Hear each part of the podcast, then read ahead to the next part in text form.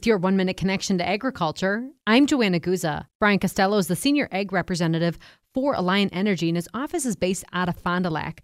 I asked him what is going to fill his time this year and some of the projects he's working on. There's a lot of interest in the dairy area, just uh, a lot of updating new barns, uh, new parlors, robotic facilities has probably been the most popular.